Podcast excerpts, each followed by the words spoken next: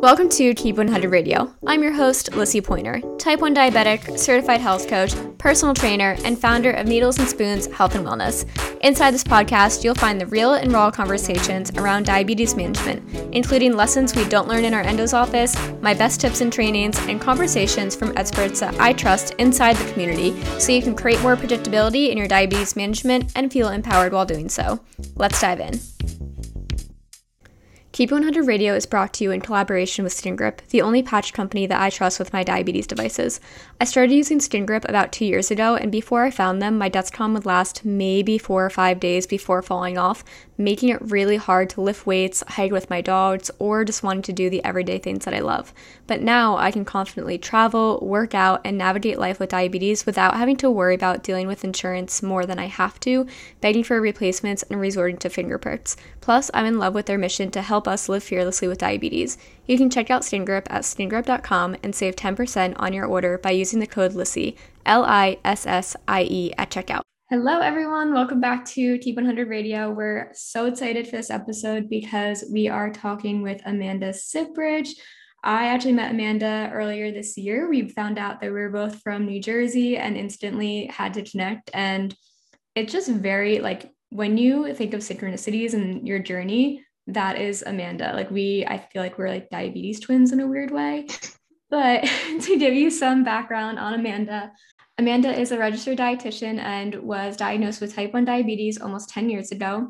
During the early stages of her diagnosis, she felt herself going down a path of restriction and obsession, which left her feeling weighed down and consumed by her diabetes diagnosis.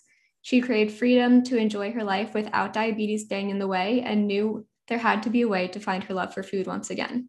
Amanda ultimately decided to pursue a career as a registered dietitian to teach others living with diabetes and their families how to manage their blood sugars without giving up the foods that they love.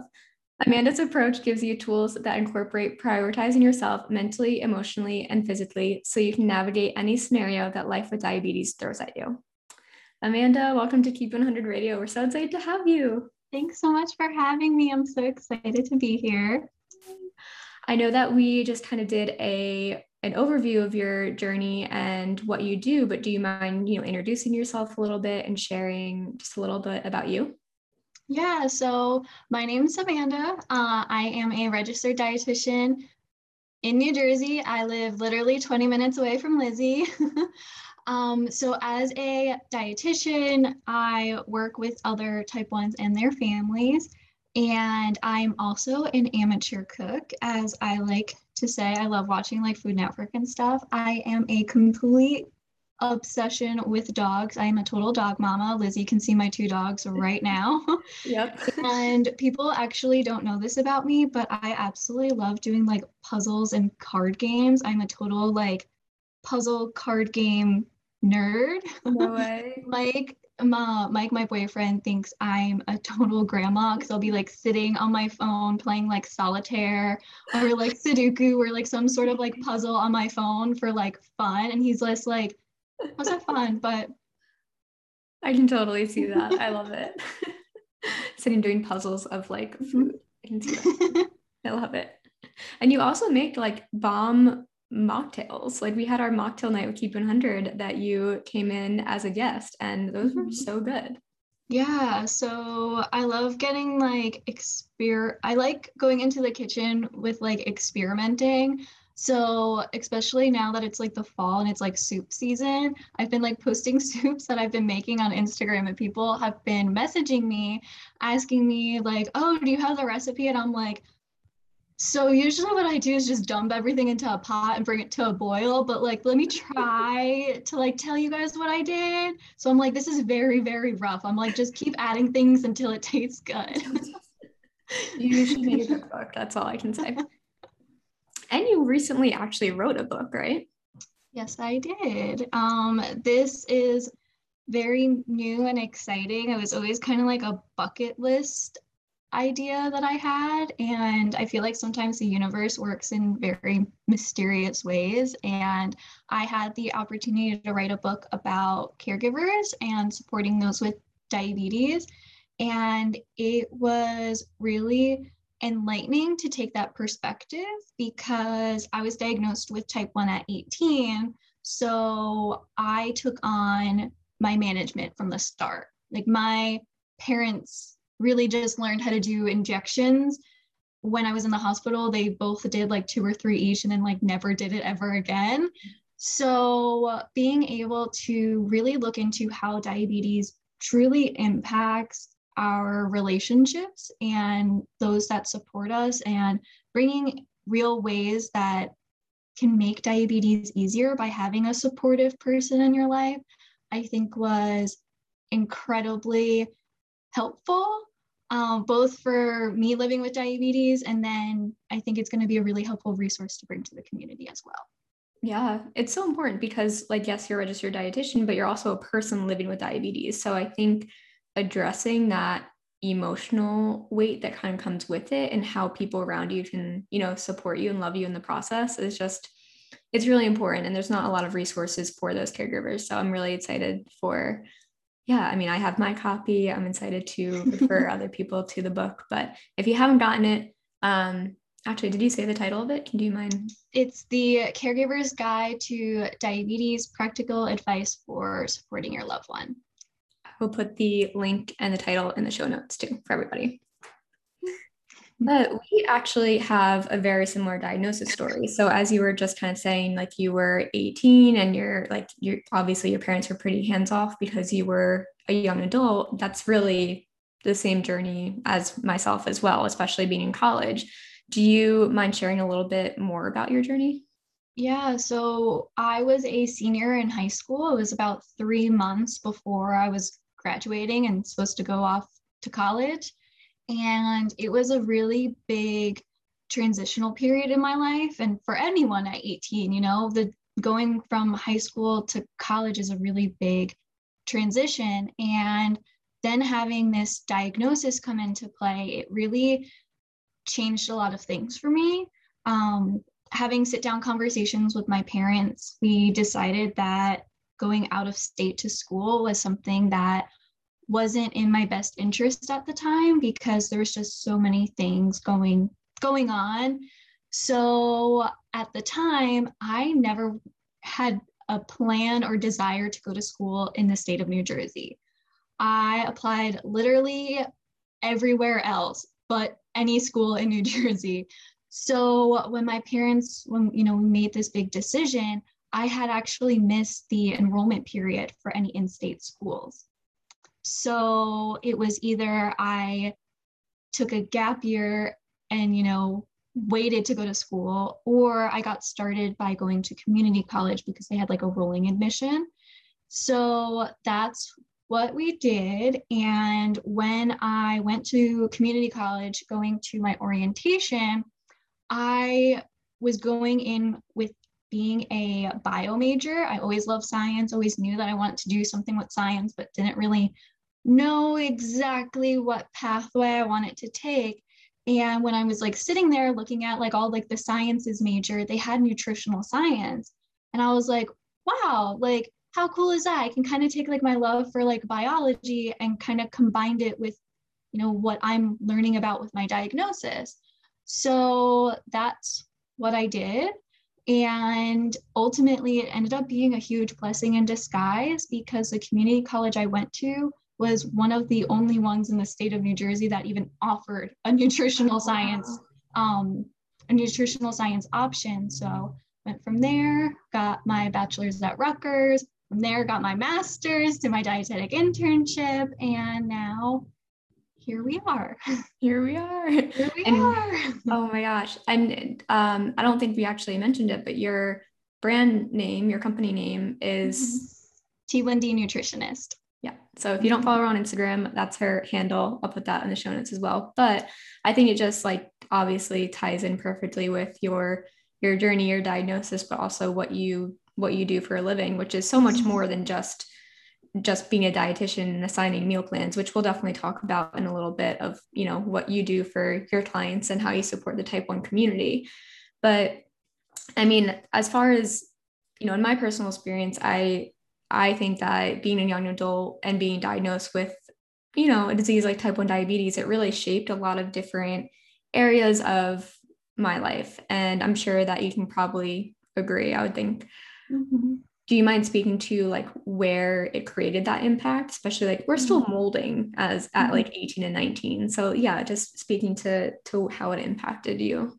So in the beginning, it was a really tough transition because at the time, all of my friends were like really excited about this big life transition that they were having.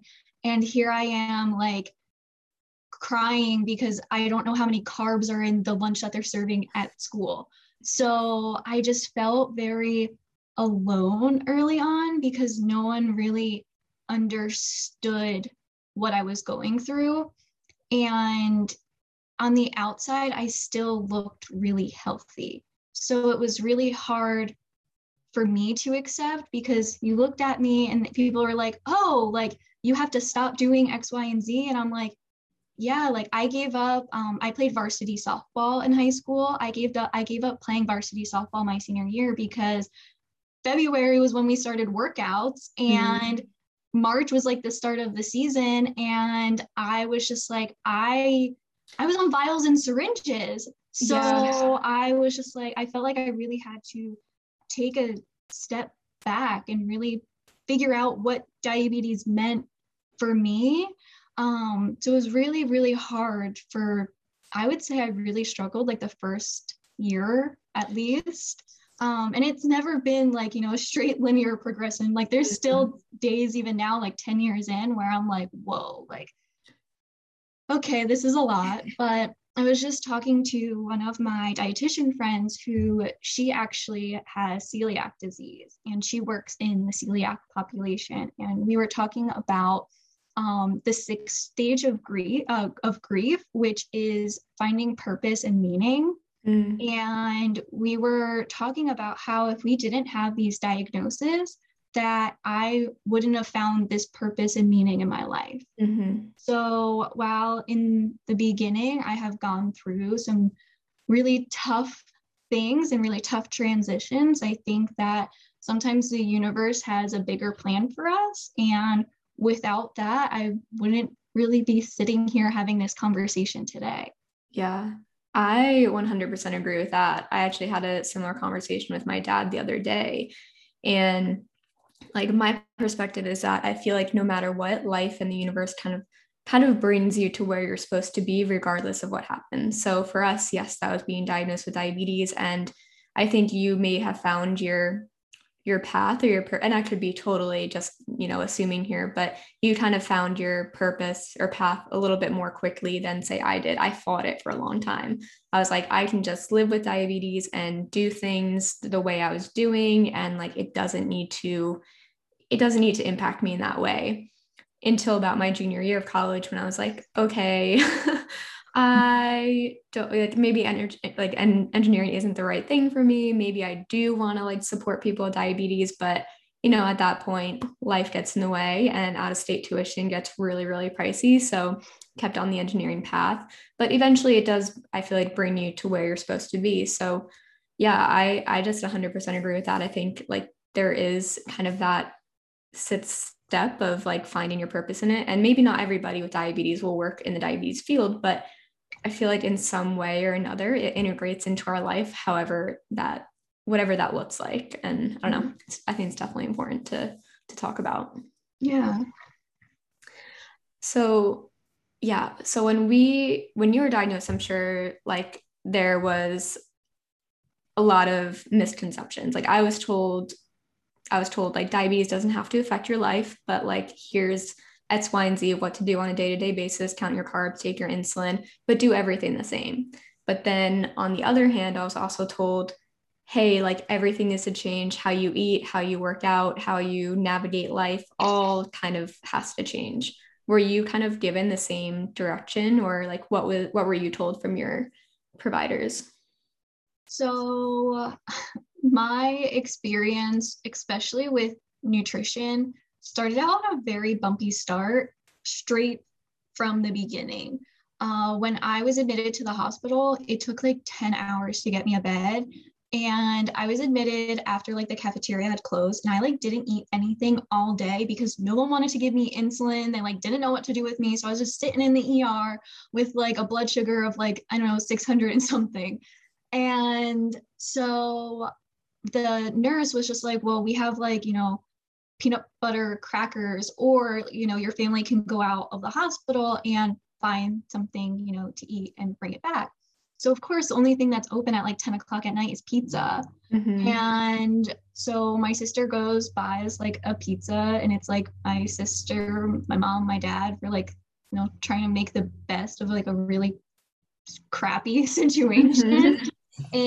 And so we're all sitting like on this hospital bed, and the nurse like walks in to like check my vitals, and she just like, I will like never forget like the look that she gave me, but it was just like, oh, whoa, like, what do you think you're doing? And I like had like the pizza like almost in my mouth, and she was just like, I mean, it's fine, I guess, but like, you start insulin tomorrow, so enjoy it. And I like immediately like lost my appetite, because I was like, well, what does that mean? Right. Does that mean this is the last time I'm ever going to be able to eat pizza, or what? And then I just received so much conflicting information. It was the dietitian that I saw in the hospital gave me like a meal plan, and I had like an average high school person's diet, where I was eating like bagels and pizza and like all like, you know, just stuff like that, because that's how all my friends ate.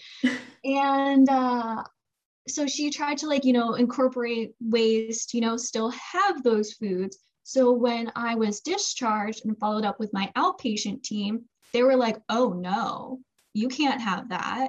And they were like, oh, if you want a bagel, well, you have to have whole wheat toast.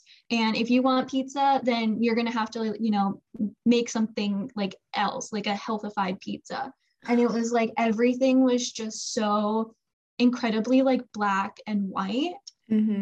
And I was just like, I didn't know any better. So I was like, okay, I'm going to put my trust into you guys of like, if you're telling me never to eat white rice again, then I am never going to eat white rice again, because I literally don't know any better. Yeah. So that was really, really tough.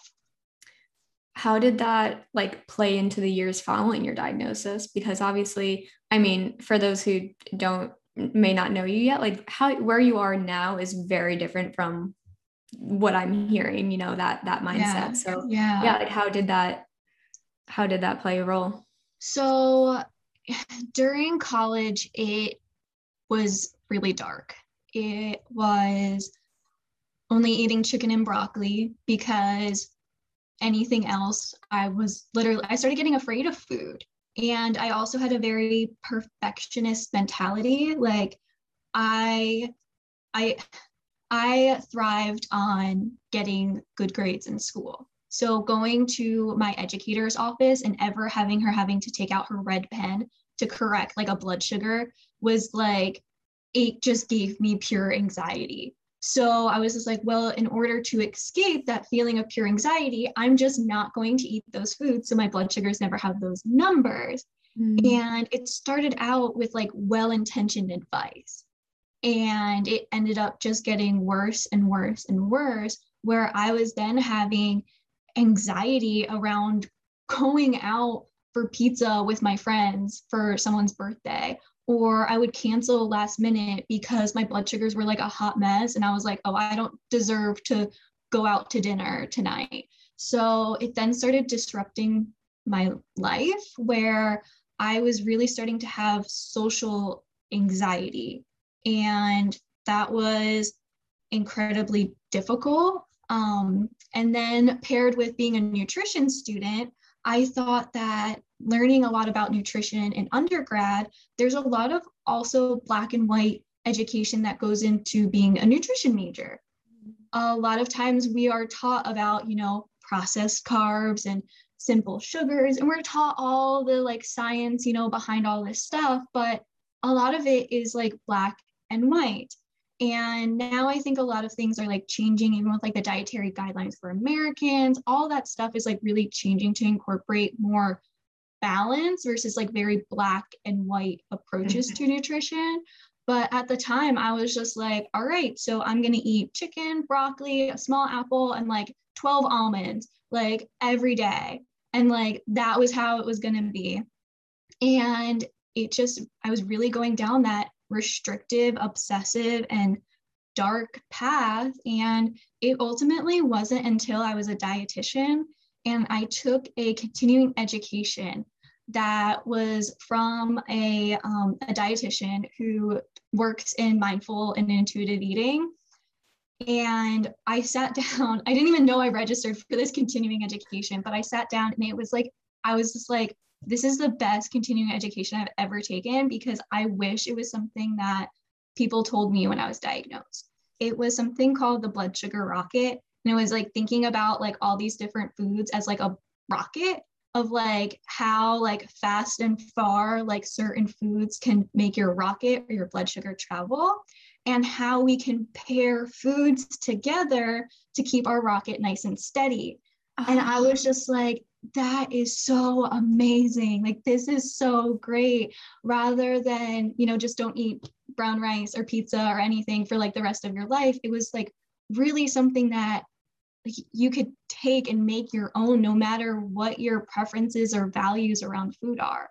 Right. And that's a fun way, like a fun way to think about it, instead of, okay, rice will make your blood sugar go to 300, or like, you know, that kind of like correlation, causation kind of like mentality around. It's like, okay, no, like I can still have those foods. It's just a matter of how I balance them or what I can add in. Like, I love the add-in mentality. Yeah.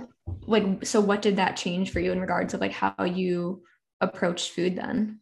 So that's really like how you said, like focusing on what I can add to my diet. It literally changed everything for me. I was just like, I really put on like the curiosity goggles, if you will. And I was just like, so what would happen to my blood sugars if I, you know, added this? Or how would I feel? Like, would I feel hungry in 2 hours if I didn't eat that food? Would I feel satisfied? Would I, you know, be hungry like at nighttime if I didn't eat something with dinner? So it just added like this whole other layer that was missing for, gosh, 6, 7 years of my diagnosis. And no one had ever talked about, you know, relationship with food, food pairing, anything like that ever. And I was like, this is incredible. And it was so refreshing that I was just like, this could literally change people's lives. Yeah.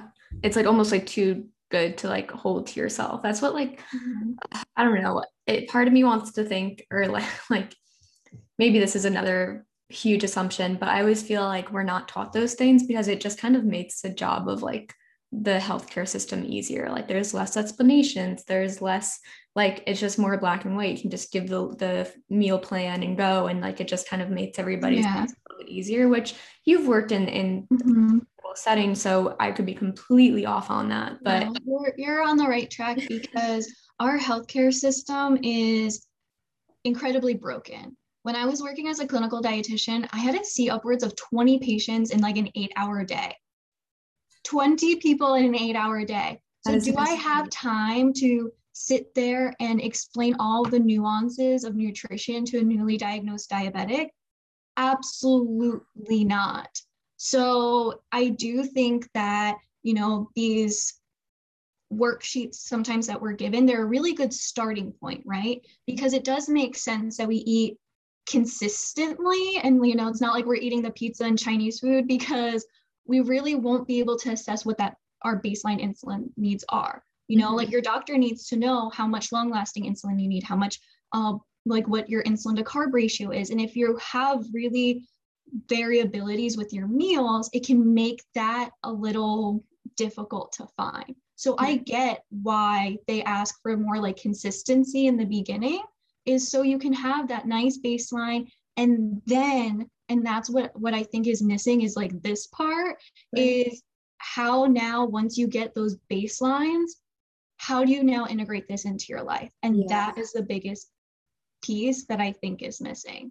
Right. And that's where I really think it's so important, of where like you come in as a dietitian that's outside the clinical setting, like you offer programs where you can meet people in the middle and truly bridge that gap and say, no, this isn't forever. There are ways to integrate the foods that you love and like have more of that variability. And it just creates more of that educational piece that's truly missing from that 20-30 minute session that we get like one or two times a year because insurance just likes to say that we don't need it. Yeah. Or even I'm like in the midst of trying to get an appointment with a new endocrinologist, and all I have like standing appointments, but it's not until January. So even if you're seeing your dietitian, like you might see them once every 2 weeks, but there's no hand-holding, really big discussions in between. So I really do see that there's a huge need for people like me and you to be able to give the community that accessibility to what's missing.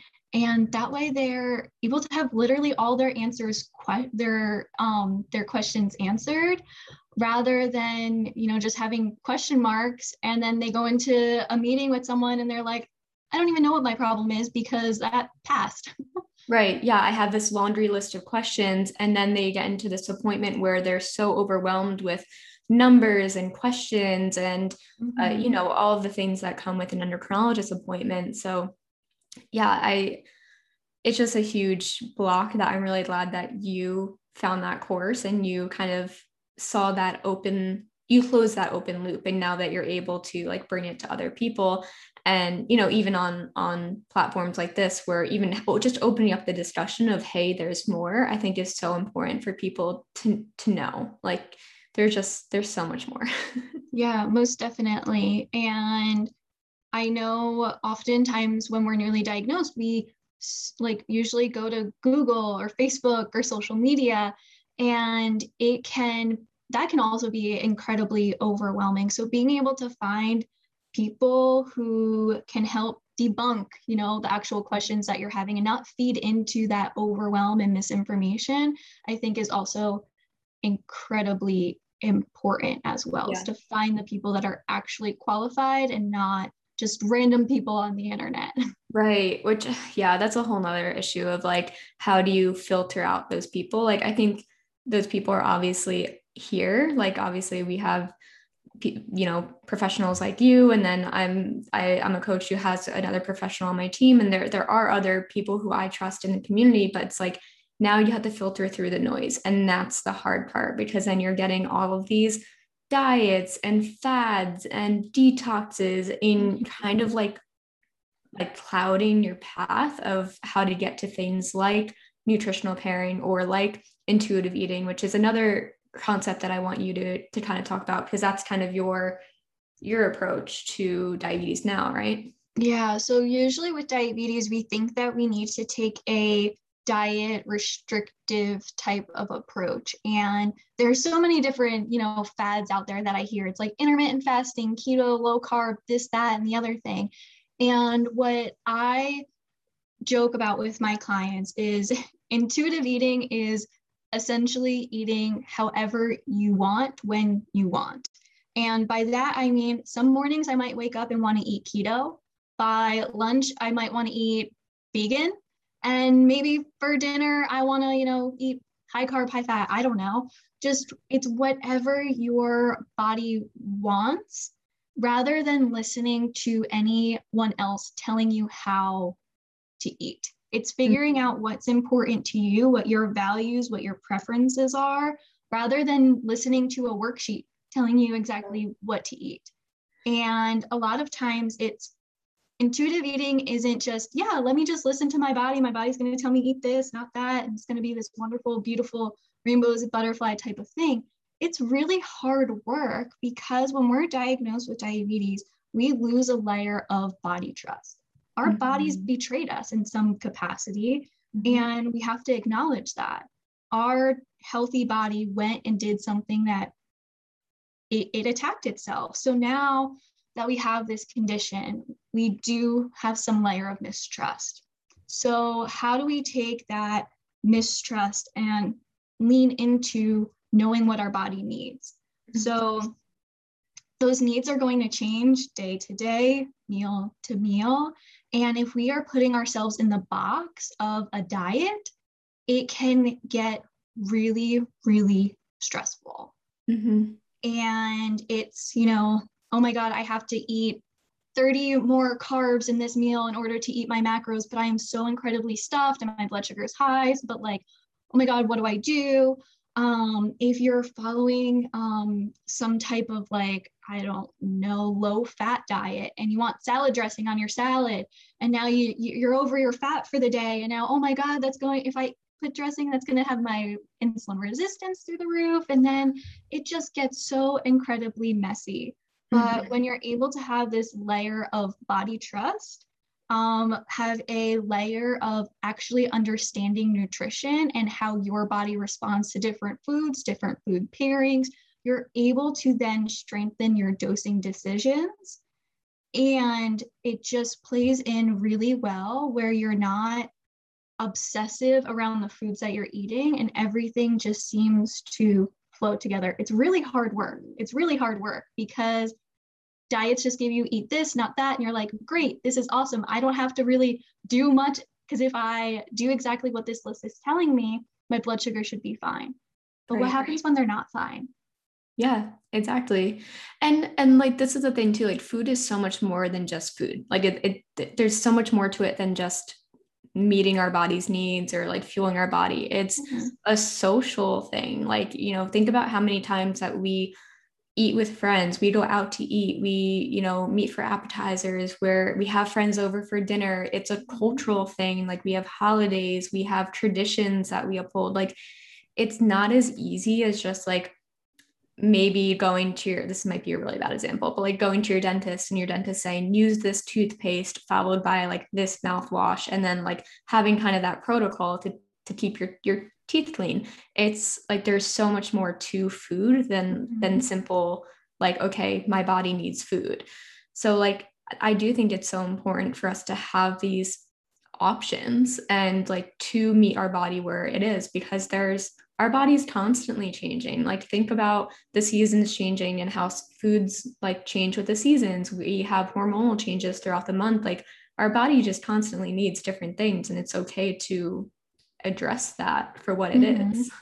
Yeah. And we're often told so many times, like foods that we can't eat with diabetes. And it's just incredibly empowering to be like, no, you can, and let's figure this out. Mm-hmm. Like there's no black and white. Like I get questions all the time. Like, is this good for my blood sugars? Like, is X food good for my blood sugar? And I'm like, well, like no one food is, you know, quote unquote bad for your blood sugar, but right. like, let's take a closer look. You know, if your blood sugar is 300 or like incredibly high, is eating a big giant hot fudge sundae really the best thing for you? The goal of eating is to always feel good, right? Mm-hmm. So why add fuel to that fire? But if, you know, maybe your blood sugar is like on the higher end, but it's your wedding day or you're at a wedding for a friend or something, and you're getting served wedding cake.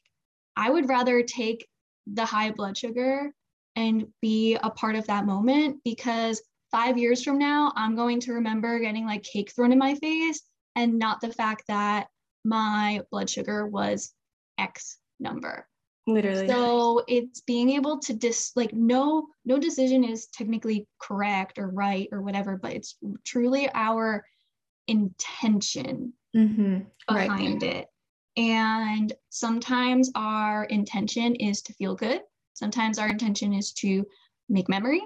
Sometimes our intention is always going to change because life changes, our priorities change. So whatever that looks like is incredibly personal, you know, like I hate seafood. If you literally tell me to literally eat a pescatarian diet, I would cry. I would actually cry because fish literally terrify me. I am literally terrified of fish. So I'm like, that would literally be the worst diet for me. Right. But I don't feel restricted not eating fish because I actually hate it. So when you take your preferences into consideration, it's not really coming from a place of restriction. It's a preference, not really a rule. Right. I like how you laid that out of like, there's preference and there's priority. And that's kind mm-hmm. of what it should come down to. Mm-hmm. Now, my next question is kind of because a concept like intuitive eating can be, I feel, kind of difficult for like people living with diabetes to confront or to gravitate to, because of, you know, we have different roadblocks, like our hunger cues shifting depending on our blood sugars. We have to worry about the number of carbs, worry about where our blood sugars are sitting at the current moment. We have to worry about how much insulin we have on board. How do you confront that? Like, how do you mm-hmm. talk to your clients about navigating intuitive eating while shifting through the mess of diabetes? Yeah. So one of the biggest misconceptions about intuitive eating is this aspect that people with diabetes or other chronic conditions, that we can't really do intuitive eating. We have to diet in some capacity. And with intuitive eating, there's 10 principles. One of the principles is called gentle nutrition. And with gentle nutrition, it's leaning into what we know to be true for our internal and external knowledge. So just like how if our blood sugar is 300, you know, is that the best thing is a hot fudge sundae the best thing for me to eat right now? Or can I wait until my blood sugar comes down into range? How can we utilize the aspect of nutrition gently, quote unquote, so we're not actually following a diet that's full of restriction, and really treating ourselves with kindness and grace to navigate things, rather than just having a eat this, don't eat that, and then you fall into this risk of feeling like a failure or guilt or shame or any of that stuff that falls into restrictive dieting.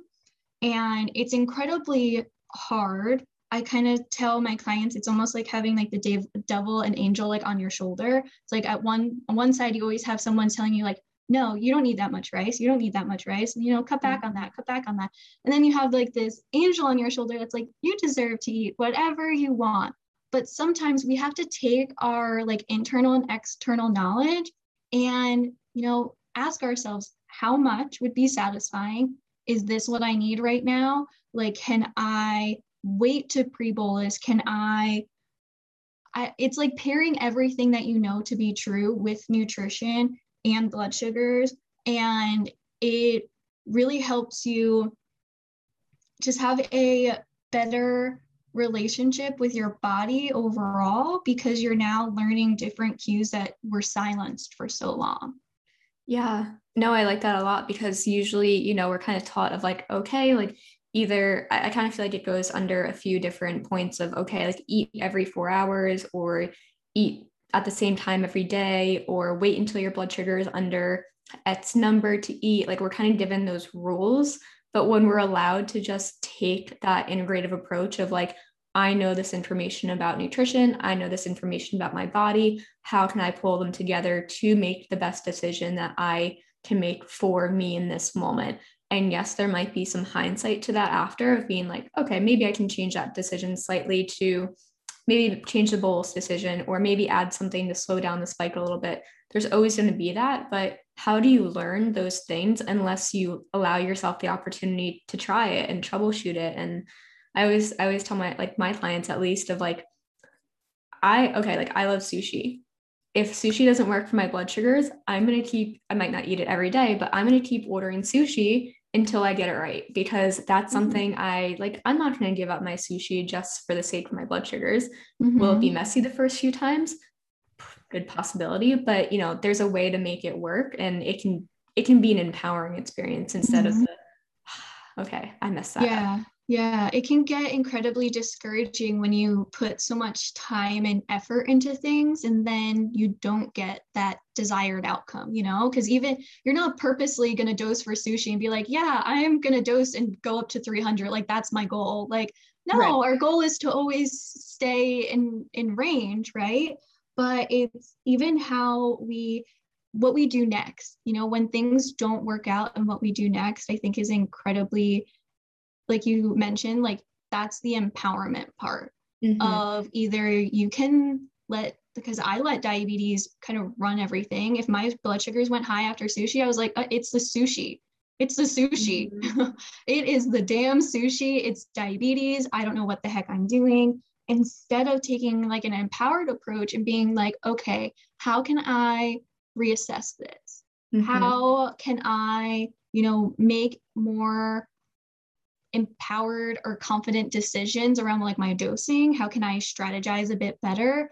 And that's where working with someone who actually lives with diabetes can be really helpful, because we know that not everyone's body is going to digest and absorb food differently. So when you go online and you Google how to dose for sushi, just because someone doses for sushi one way does not mean that's how it's going to work for you. Yeah. But it's finding your own body patterns and using them so you can learn how to enjoy all the foods. And it's not easy. Trial and error is not easy, but it's definitely worth it to keep going. Yeah. It's almost easier to blame the food sometimes, because mm-hmm. taking that ownership can be really hard. Like, that's not mm-hmm. an easy thing either, but it's also, I think, the most empowering thing of when you do land it and you do nail it, then you get to take ownership for that win. Like, it's kind of that double-edged sword, but it kind of helps you build. I always say it's like building a muscle. But okay, so I actually didn't write this question in our email and because it just came up, but like, this whole podcast is kind of about filtering through the noise. It's about having those unconventional conversations. So if you were to list 3 things that you wish that you knew earlier in your diagnosis that can allow somebody else to filter through that noise or get rid of the clutter that may not be serving them in their management right now, what would you leave that to? Leave me on the spot, Lizzie. Yeah, I can give you a minute. All right. So it's things that I wish I knew when I was diagnosed. Is that it? Yeah. That like maybe people aren't finding on social media right now that they like, or might need to dig for, that we can bring to the surface. Okay. I got it. All right. So what I would tell people is to remove that black and white thinking around food. So, or just remove the black and white thinking altogether, because when we're labeling our blood sugars good or bad, or carbs as good or bad, it lets everything have a moral or emotional tie. And when we get rid of that moral or emotional tie, that's when we're able to take more of a curiosity or experimental approach to different things. And I think that is incredibly important and something that's oftentimes really overlooked. Another thing I would say is question what you believe is true. So as you are scrolling the internet and you come across someone's page of them, I don't know, telling you how they exercise or showing you what they eat for breakfast or telling you how much insulin they take, if that has you start questioning your own management, question why you believe that.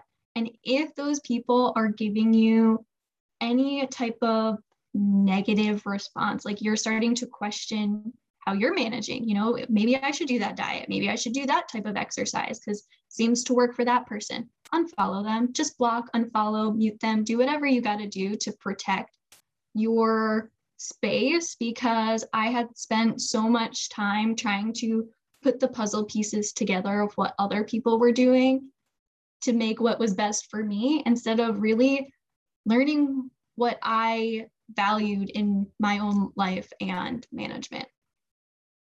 And I alluded to this earlier, we touched on this a little bit, but focusing on what you can add into your diet versus take away, that shift right there can open up so many doors of being able to enjoy happy hour with friends, date nights, so many things, because instead of focusing on just the carbs, you're able to take an abundance approach. And that is just so incredibly empowering when it comes to improving your relationship with food. Those were good answers for me, throwing you on the spot. Thanks. I love it. Those were so good. Okay. And I want to end it on kind of a a real note. So as a dietitian and as Amanda Sipbridge, what do you find is the most like frustrating trend right now? Trend slash diet. So I really hate diet books.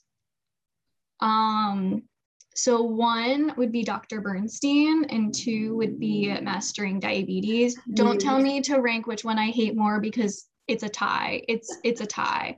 What I don't like about either of them is they're extreme. They're incredibly extreme. They don't take your preferences into consideration. And a lot of them are removing a lot of foods that have a lot of health benefits. And if veganism is something that like you personally prefer, then that's great. But that doesn't mean you need to give up avocados and oils for, you know, the oils are so healthy for our body. They're what protect our vital organs, what gives our body insulation, what protects our brain. Like fats have such an incredibly helpful value, and Mastering Diabetes pretty much says no oils whatsoever. And then Dr. Bernstein is, I would say, carbophobic, if that's like a term, where it really makes people afraid of carbs, and also leans into the conversation that like using insulin is bad, because if you eat more carbs, you have more variety in your blood sugar, and then you need more insulin. So it just, that's just not really true. I mean, it in essence, it's true, but it's just not that black and white. Yeah. And then it makes people, be afraid of taking insulin, which is saving their life. Like, yeah. And if like we weren't people with diabetes, like we literally, you know, we crank up our pen, our pump, whatever, however we're getting our insulin, we see those numbers. People without diabetes literally have no idea what their pancreas is doing throughout the day. Mm-hmm. So why do we think like certain numbers of insulin is quote unquote bad? It's just because we're seeing the number, right? And so those are probably my top two on my list, because, and it sucks because they're so popular. You go on Amazon and you Google type 1 diabetes book, and Dr. Bernstein comes up as like number 5 with 2,000 4-star or 5-star reviews. And you're like, oh, this must be super trustworthy. He's a doctor. He has type 1 diabetes. The like reviews are excellent, but it's just such a big black and white approach. And anything that takes an extreme approach to me is not something that I would support, unless it's, again, a preference of someone. Right. Exactly. Like if I would say too to my clients, like if you want to eat low carb because you enjoy it, that's one thing. But if it's because of if it's not coming from an empowered place, then maybe let's kind of like reconsider a little bit. Yeah. And yeah, no, I love that. I knew those were going to be your answers. Yeah, they have been coming up a lot in conversations lately because they're just so incredibly popular, and it's just really sad to me, but also a lot of people just don't know any better. So that's why I continue to come out here to speak against that stuff, because when you're diagnosed and you're getting hounded with information from every direction, you really just want someone to hold your hand. And we don't really realize how damaging some of that information can be, oftentimes until it's way too late. Yeah, absolutely.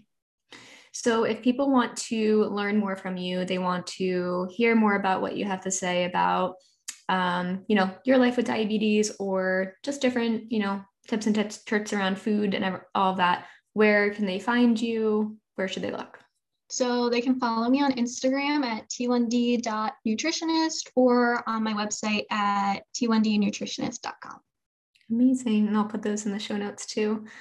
But thank you so much for coming on and having this conversation. I think it's really nice to get this perspective, and it's very refreshing for especially people like us who were diagnosed and were introduced to diabetes with all that restrictive mentality. So thank you so much. Thanks for having me, Lizzie.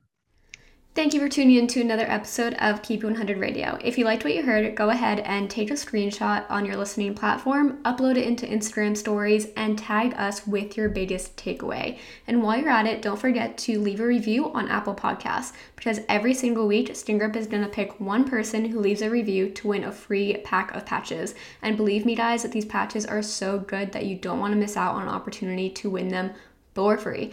So thank you again for tuning in, and we will catch you on next week's episode.